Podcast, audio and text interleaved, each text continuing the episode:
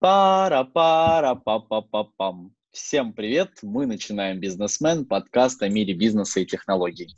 Сегодня, как и всегда, мы обсудим интересные новости из этого мира. Главное правило нашего подкаста – не более 6 минут на тему. И за этим буду следить я, как всегда, Сергей Акопян, основатель Preacto, программы по развитию молодежного предпринимательства в России. А, делиться своим мнением, комментировать новости, инсайды давать будут Никита Кузьмин и Егор Сечинский. Привет, ребята. Приветствую, Сергей. Приветствую, Егор. А, да, привет, ребят. Егор, как настроение? Расскажи. Я знаю, ты сегодня участвовал в конкурсе, в фестивале студенческом предпринимательства. Ты выиграл? Да, слушай, у меня отличное настроение. Нет, я не выиграл, но я получил столько крутых инсайтов от э, профессиональных бизнесменов, что я прям готов сегодня делиться именно на подкасте. Классно, обязательно о них рассказывай, когда мы будем сейчас э, разговаривать. Ну, собственно, первый блок уже те, а кто... А почему ты у меня ничего не раз... спросил, это законно? Никит, у тебя, у тебя все хорошо, я знаю. Ты, ты я понял, предприниматель, спасибо. Э, визионер, значит, бизнес-ангел, возможно, в будущем. Итак, те, кто залетел к нам на подкаст не первый раз, знают, что у нас есть несколько рубрик. Первая рубрика «Ништяки». Мы разговариваем о конкурсах, различных всяких э, мероприятиях, которые позволяют предпринимателям получить различные ништяки. И вот сейчас идет э, заявка, сейчас идет э, прием заявок на конкурс «Старт» э, и «Умник», насколько я знаю, параллельно от э, фонда Бортника, так называемого фонда э, поддержки Напомните, как он называется полностью? Содействие инновациям Спасибо. и кайфам. Фонд содействия инновациям и кайфам, и ништякам. Э, итак, э, конкурс «Старт». Ну, в двух словах об этом конкурсе. Насколько я знаю, он уже на серьезный уровень предпринимателей направлен, и основа этого конкурса – это различные стартапы, бизнесы, в которых есть э, неокр, либо будет неокр, что-то какая-то научная разработка. И главная цель э, этого конкурса сделать так, чтобы гранты, которые они дают путем создания совместного предприятия малого инновационного, пошли на то, чтобы этот неокр коммерциализировать первый год, а дальше уже просто э, пожинать плоды, скажем так, масштабировать и так далее. И я знаю, что кто-то из вас, по-моему, Егор, э, знаком с этим конкурсом чуть ли не изнутри, и вообще в контексте участия в таких конкурсах, как вы думаете, насколько такая штука востребована и вообще выгодна э, предпринимателям молодым? Никит, что думаешь? А, а, Егор уже начал. Да и давай, Егор. Да, я уже начал. А, ну, я считаю, что это очень классная штука, когда тебе нужны а, деньги на тест какой-то гипотезы или технологии, ты в этом не уверен, боишься, что технология может не зайти, и можешь, условно говоря, взять себе либо миллион, либо два, при этом заплатив 15-20% э, на бухгалтерию. Ну, Там, слушай, а я в условиях видел, что они могут потребовать деньги назад, если показатели, которые вот в начале были, э, были предречены этому проекту основателями, если они не будут достигнуты. Это не опасно? А, слушай, ну, по опыту а, я не помню компаний, что, у которых они просили деньги обратно. Если ты правильно упаковываешь как раз-таки все отчеты, делаешь все, всякие документации и не просто выводишь деньги из АПшки, а делаешь, ну, как бы тратишь их на разработку, то к тебе никаких проблем не будет. Никит, Но, ты что конечно... думаешь по этому поводу? Слушай, а, давай так, вот э, фонд содействия инновациям это в любом случае поприличнее история, чем, допустим, какой-нибудь форум Машук, где раздают а, по ну, миллиону два рублей. Машук обижаешь. На проекты по типу «Мафия Кавказа», проект, э, проект нацеленный на объединение народов Северо-Кавказского федерального округа. Вот, поэтому... Очень хороший проект, я считаю. Нет, это, это, это очень хорошие проекты, на которых 200 э, рублей, 200 рублей на execution, а 800 рублей на приору полный фарш, понимаешь? Поэтому... Вот у тебя была принципе... приора полный фарш. Ты, ты не понимаешь, ты вообще в чем обвиняешь людей. Нет, я никого ни в чем не обвиняю. Я говорю, что в целом программы Фонда содействия инновациям это окей. Мне, правда, больше нравится история с э, софинансированием. Там же есть такая тема, что ну, для проектов более зрелых, что фонд софинансирует привлеченные инвестиции. То есть если ты привлекаешь раунд там, в 5-10 миллионов, они вкидывают еще столько же. Там Это... скорее немножко по-другому. Там, а по-моему, как, как раз-таки фонд дает тебе деньги, если ты покажешь, что где-то там 50% тебе дает еще частный инвестор. Вот ну да, да, да, да, да. Это на более зрелых стадиях. Вот это интересная история, потому что здесь, по сути, государство, да, аутсорсит вот эту инвестиционную экспертизу у профессиональных ангелов, у профессиональных инвесторов, когда, ну, скажем так, все-таки чиновники решают, кому, где, как распределить 2 миллиона рублей или 3 миллиона рублей, мне кажется, это не до конца правильная история просто с точки зрения механики, с точки зрения процесса. Все-таки есть люди, эксперты, и они должны заниматься тем, в чем они разбираются. Егор, я знаю, ты получал гранты в различных конкурсах. Э, у тебя была история с софинансированием? Как ты думаешь, софинансирование действительно такой санитар леса? А, слушай, мне кажется, да, софинансирование должно помочь э, вообще в целом этому конкурсу, потому что, а, как мы знаем, большое количество компаний, которые берут один или два миллиона, а, часто просто занимаются, ну, созданием какого-то непонятного продукта, но красивой и правильной упаковкой и презентацией этого на как раз-таки экспертном жюри. Часто получается так, что деньги просто уходят в пустоту. А когда ты берешь, ну, допустим, 3 плюс 3 миллиона и заручаешься поддержкой какого-то эксперта, ну, больше шансов, что это действительно будет тот проект, который, ну, в конечном итоге во что-то превратится и выльется потому что... В общем, участвовать советуешь в старте? А, в целом, да, но я советую участвовать тем, у кого в компании есть какая-то инновация, и кто готов, ну, либо сам лично заниматься отчетами, либо, ну, найти человека, который будет все делать это за них. А, потому что, в принципе, старты умнику, ну, привлекали достаточно классные компании, таких как, например, сервис заказа такси Вилли, Пилигрим, там, Геоскан. В принципе, они взяли и приумножили эти деньги, и сейчас спокойно, хорошо живут, выходят на новые рынки. Класс. Давайте на этой ноте заканчивать говорить о конкурсах и перейдем к тем, кто вот типа Вилли уже давно работает на российском рынке и о тенденциях на этом самом российском рынке. Наша вторая рубрика по ГОСТ, которая говорит о том, что происходит у нас на отечественном рынке предпринимательства и какие тенденции здесь существуют. И сразу две новости из января 2020 года формируют, на наш взгляд, какую-то некую, некую тему, которую как минимум можно обсудить.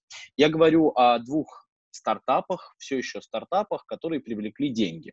И привлекли деньги не в первый раз. Первый стартап э, это VCV, сервис видеоинтервью, который был э, создан еще до 2012 года. В 2012 году он первые инвестиции привлек в размере 1 миллиона от, э, кстати, Сергея Кузнецова из Red Wings.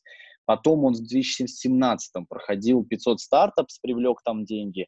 Потом в 2019 привлек опять от группы инвесторов различных э, почти 2 миллиона долларов. И вот сейчас вот они э, привлекают э, еще раз э, раунд, насколько я понимаю, от Рубена Варданяна который два года был их ментором. И второй проект, который опять привлек деньги уже не в первый раз, это Car Price Эдуарда Гуриновича, Оскара Хартмана, который за все время своего существования привлек уже около, вот по оценкам VC, 48 э, миллионов долларов.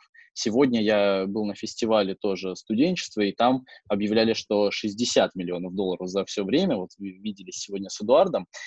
Эти два случая говорят о чем? О том, что есть стартапы, которые на протяжении уже сколько? Почти 10 лет существуют, все привлекают и привлекают деньги. Это может быть э, мыльный пузырь или это нормально, потому что убыточными с точки зрения операционки является там тот же Uber, да, прости господи, все о нем говорят. Никит, что ты думаешь по этому поводу? Слушай, я думаю, что есть просто черная дыра побольше и черная дыра поменьше. Побольше это Car Price, поменьше это VCV. У Uber все-таки есть потенциал роста, и потенциал роста в том, чтобы из сервиса, который зарабатывает на 20% комиссии, стать сервисом, который зарабатывает 100% прибыли, развозя пассажиров на беспилотниках. А потенциала роста такого, как у CarPrice, э, как у Uber, у CarPrice и VCV, я думаю, что нет. Первично так. Мне интересно, что скажет по этому поводу Егор. А, ну, как раз-таки я согласен с Никитой по VCV, потому что не очень понимаю вообще, а, сколько может это продолжаться с привлечением инвестиций, с постоянными пивотами. А, ребята, как мне кажется, пока еще не очень понимают, какую они проблему-то толком решают. И, ну, серьезно, как бы они еще ни разу не вышли в прибыль. А в CarPrice, честно, верю, верю очень в Эдуарда, в который основал этот проект, потому что изначально же это был проект, ну, это, по идее, был скопированный проект в Германии, в который удачно инвестировал Оскар, а, и в целом CarPrice уже выходил как раз-таки в плюс, и я думаю, что вот с новыми инвестициями они как раз-таки смогут расширить спектр предоставляемых услуг. Ну, я слышал, что они хотят даже сделать какие-то кредиты для как раз-таки организаций, которые покупают у них машины. Мне кажется, это позволит как раз-таки CarPrice стать, ну, занять как раз-таки более высокий процент в рынке вторичных автомобилей. А, а можно вот вопрос вот к вам двоим, вот а, если да. вы на позиции инвестора, допустим, да, вот смотрите, есть проект, допустим, он называется uh, CarPrice, допустим, и вы знаете, что при первом раунде а, инвестиций фаундер и SEO обкэшился и ушел из проекта. А, и вам предлагают войти инвестором во второй раунд. Вы как? Просто я к вопросу о перспективах Карпрайса и веры в ну, Куриновича. Он же ну, обкэшился ну, и ушел. Ну, во второй, может быть, и не зашел бы, но тут явно уже не второй. Сейчас вот э, Российский фонд прямых инвестиций, Баринг Восток э, в него инвестирует сейчас. Не говорят сколько, но инвестируют. Но это же не Шарашкина контора. Э, не Шарашкина контора, да. Ну, почему? Прайс, почему что? Много разных компаний инвестировали как раз-таки, которые давно занимаются инвестициями, поэтому я думаю, можно верить в их экспертизу. Конечно, конечно. Как говорит Адам Ньюман, обкэшился и ушел, называется нашел, правильно? Поэтому... Давай так, CarPrice уже выходил в прибыль. Если они смогли хотя бы один раз выйти в прибыль, то это значит, что они не смогут повторить такой же успех. Так, этом CarPrice, это... CarPrice хорошо. Вы мне скажите, пожалуйста, вот VCV, я вам комментарий приведу, просто про продукт мы, кажется, не очень поговорили. Uh, Алена Владимирская в 2012 году, в 2012 году еще при привлечении 1 миллиона долларов uh, делала такой комментарий. Я не верю в отдельные сервисы видеорезюме, это связано со спецификой отрасли. Большинство HR-специалистов используют Skype. Он также есть и у большинства соискателей. Не вижу смысла, почему специалисты должны устанавливать иное программное обеспечение. Если мы говорим о записи, об отложенных видеорезюме, то ценность их минимальна. Эту проблему решает фотография. Смотрите, в 2012 году она это сказала. Это все еще актуально, Никита? Слушай, здесь у меня есть некоторые HR-экспертизы, я работал в подборе какое-то время. А здесь все объясняет нам на самом деле сам сервис VCV. Смотри, они свою продуктовую линейку расширили. И, по сути, сейчас они предоставляют э, интегрированный сервис менеджмента всей HR-воронки, начиная mm-hmm. от подбора, из, и, ну, то есть от лендингов, да, даже от конструкторов лендинга специальных для HR, заканчивая видеоинтервью и, и тестами и так далее. Плюс, я так понимаю, сейчас они подняли раунд на какой-то R&D э, по, по разработке искусственного интеллекта, который будет оценивать кандидата на протяжении всей вот этой воронки, которая у них же интегрирована. И, соответственно, следующий шаг тогда привлечь каких-то юзеров, пользователей, ну, то есть, типа, создать э, воронку непосредственно реальных кандидатов и стать реальным конкурентом, там, Indeed или Headhunter, что-то Давай такое так, есть? Вот давайте поставим точку в этом вопросе, спросив Егора. Егор, ты бы с помощью VCV э, нанял бы себе человека, стал бы отбирать или нет? Ну, смотри, э, если бы я был большой компанией, то я бы, наверное, подумал, стоит ли мне привлекать этот ну, инструмент, но я не очень понимаю, какие как раз-таки метрики э, я смогу оптимизировать. А, говорят, что время э, моих HR-сотрудников. Но в целом как раз-таки не приводят какие-то конкретные, ну, они приводят какие-то конкретные кейсы, но при этом сильной оптимизации по времени я там не вижу. И, ну, я думаю, для каких-то маленьких компаний а, использовать VCV будет, ну, не особо нужно. Посмотрим. Как говорится, Рубен Варданян так не думает. Идем дальше. Третий блок, э, стартап недели. Друзья, ну присылайте уже стартапы на рассмотрение. Ну, лички наши просто ломятся, конечно, но не от предложений э, рассмотреть какой-то стартап. Мы все еще ждем. А в этой неделе мы обратили свое внимание вроде как на стартап, но уже давно не стартап, но теперь опять он стартап. Это сервис Cope, который занимается короткими видосами. Помните, музычка играет, видосы зацикленные. Тоже иногда бывает смешно, иногда бывает смешно, и, в принципе, в основном э, смешные видосы. Это основная да, основная У нас контент... ведущий сломался. Егор, принесите нового ведущего, пожалуйста. Так, давайте, как, как в Коубе еще бывает, кроме как смешно? Вот скажите, и я тогда починюсь. Не говорите, вот и молчите теперь, я ведущий. Итак, а, значит, э, Коуп, Коуп переходит в полное владение компании «Комитет». Комитет вы, скорее всего, не знаете, но зато знаете, чем владеет комитет. Это DTF, сервис, который в основном вот про игры, вот это вот все, этот мир обязательно, э, новостной медиа про это, потом T-Journal и vc.ru, конечно же, конечно же, тоже у них есть. И сооснователь Антон Гладкобородов э, покинет проект э, и займется новыми начинаниями. То есть они купили коп, уволили Антона, и сейчас вот будут его переделывать, э, как-то менять. И говорят, что сделка была проведена без привлечения финансовых средств каких-то внешних при содействии инвестиционной группы, группы LVL-1 Льва Львиева, а, который, собственно, и владеет э, долями в этих компаниях. Ребята, что вы думаете, есть ли э, шанс у Коуба вдохнуть воздух, найти второе дыхание и отправиться в счастливое будущее вместе с T-Journal и VC.ru. Егор? Uh, на самом деле я не очень понимаю, как комитет будет дальше развивать этот проект. Я так понимаю, что Коуп в данный момент это убыточный продукт. Uh, они не нашли адекватного способа монетизации. В свое время они отказались от рекомендательной ленты, и сейчас, как я понимаю, больше всего, ну, как раз-таки, большее количество просмотров держится на, на embedded, как раз-таки встроенных видеороликах в какие-то другие платформы. А, я, честно говоря, не уверен, что этот проект, ну, в последующем принесет прибыль. Уже, в принципе, выходит на рынок большое количество, ну, в принципе, подобных проектов э, с короткими видеороликами, тот же самый, в принципе, TikTok, э, всякие различные видеоролики, там даже Инстаграма, которые, в принципе, охватывают большее количество контента, который можно через них передать, и которые, в принципе, с самого начала научили себя монетизировать. Поэтому я не уверен, что с Кобом что-то будет хорошее в течение ближайших лет.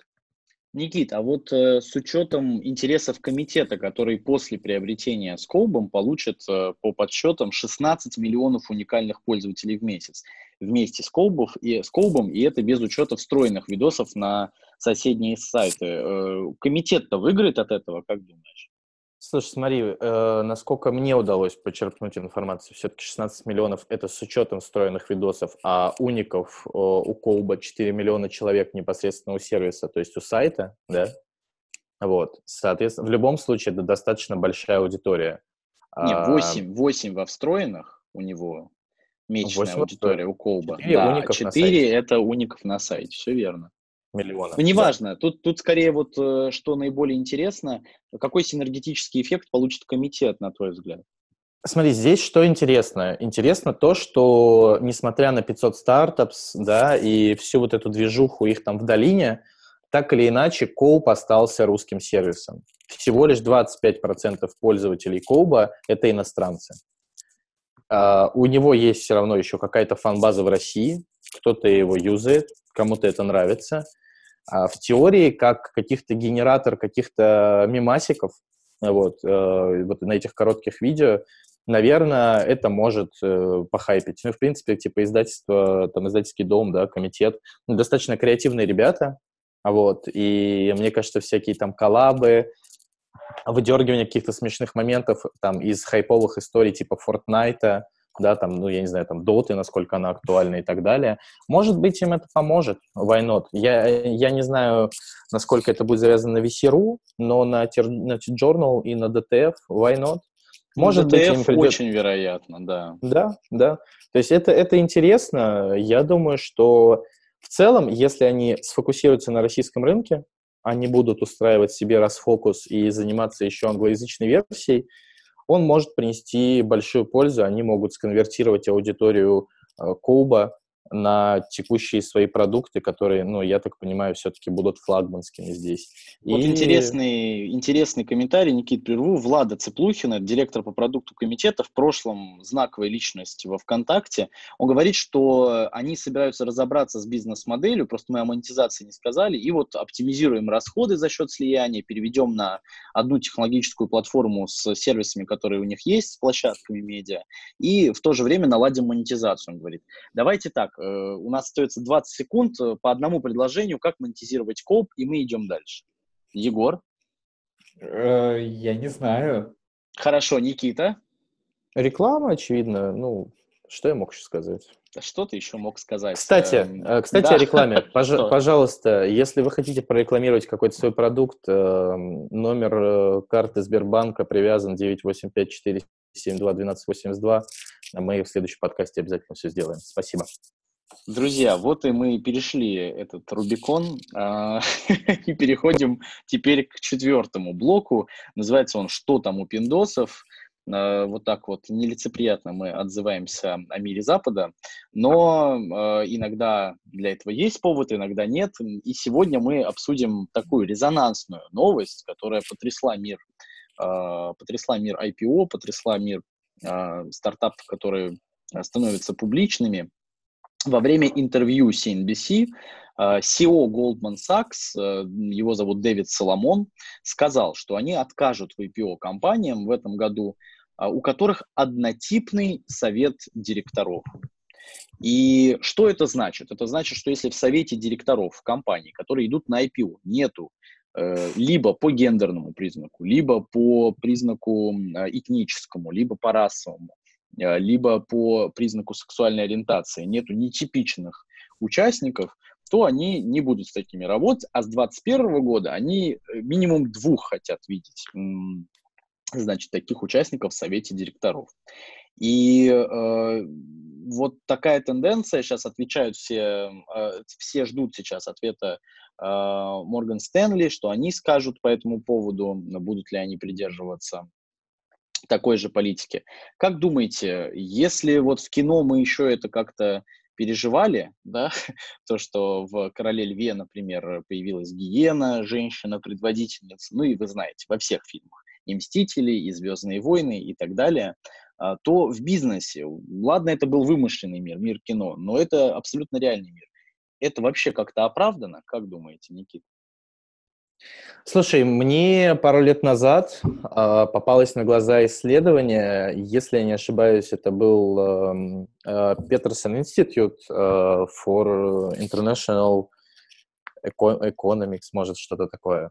Вот, но Peterson Institute точно.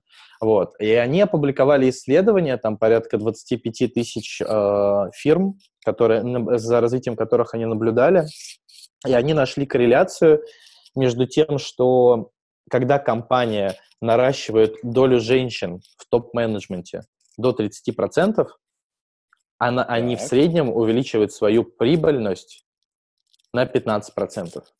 Угу.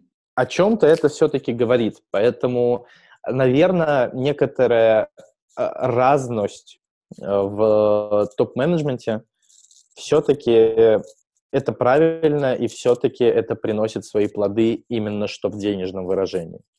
Но, не знаю, ну, с смотри, стороны... подожди, но гендерный признак окей. Гендерный, гендерный признак, э, допустим. А вот вопрос сексуальной ориентации. Насколько сексуальная ориентация влияет на бизнес-показатели? Слушай, без, я... учета, без учета Apple. Э, как говорит э, один молодой человек, поддерживаешь ли ты э, педорастию, да, вот, если пользуешься Apple. Ну, да-да-да, я слышал это. Слушай, ну давай так, ни одна компания еще не сломалась от того, что у нее там какая-то нетолерантная э, корпоративная культура. Но многие компании сломались из-за того, что они просто не умеют продавать, у них внутри нету денег, нету крови бизнеса. Поэтому, наверное, с точки зрения там на фоне того, что в Калифорнии принимаются законодательства, комплементарно да, которым да, выкладывают да, вот эти вот решения Goldman Sachs, наверное, это все окей, но так или иначе в бизнесе главное это деньги, а не кто, кто и как эти деньги делают. К сожалению или к счастью, это так. Егор, мы тебя что-то совсем заговорили. Ты что думаешь а, по На самом деле, поводу? просто это очень сложная тема. Я не очень хочу в нее вмешиваться, потому что боюсь показаться нетолерантным. Ты боишься наоборот. хейтеров словить. Хейта боишься. Да, да, прав. Но на самом деле про женщин я вот прям уверен, что они должны быть в любой компании, потому что, а, ну, я сам лично знаю большое количество девушек-фаундеров, которые делают нереально крутые продукты, а, которые там месяцами, годами не выгорают, и ну, как бы у них получается доводить продукт до конца. Я прям очень радуюсь, очень верю в них.